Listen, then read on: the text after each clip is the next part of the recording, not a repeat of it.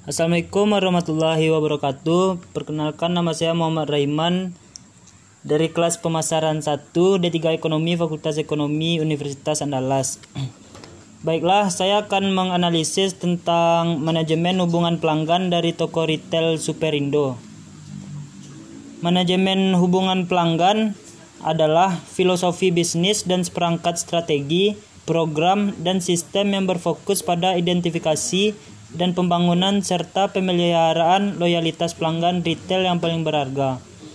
Tujuan dari manajemen hubungan pelanggan di, bisnis retail adalah untuk mengembangkan basis pelanggan loyal dan meningkatkan pangsa dompet presentasi pembelian pelanggan barang atau jasa dari peritel.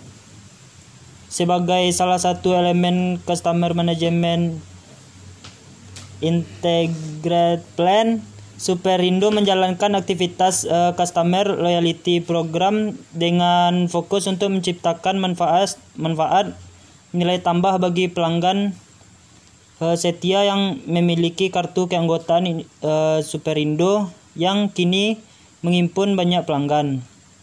Pemegang kartu keanggotaan Superindo, elemen lain dari customer management Uh, plan adalah customer experience management yang terus diupayakan melalui sosial media marketing. Uh, perseroan juga fokus dalam pengembangan sistem yang membangun hubungan personal dengan para konsumen melalui media sosial. Selain itu, dapat uh, kita lihat bahwa cara dari Superindo ini menjalin hubungan yang baik dengan konsumen adalah salah satu yaitu konsumen diberikan uh, ID card dan ID ini dapat digunakan konsumen untuk uh, login di halaman website Superindo tersebut. Kemudian Superindo juga sering mengadakan event-event dan sponsor berbagai konser dan event-event besar.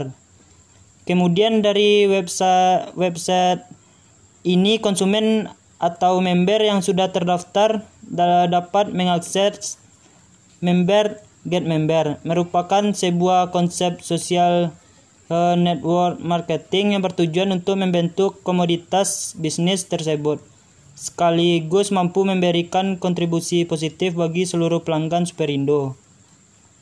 Serta adanya kalender belanja yaitu berguna untuk para konsumen mengetahui apakah hari ini ada diskon atau tidak dan barang apa yang sedang diobral tersebut.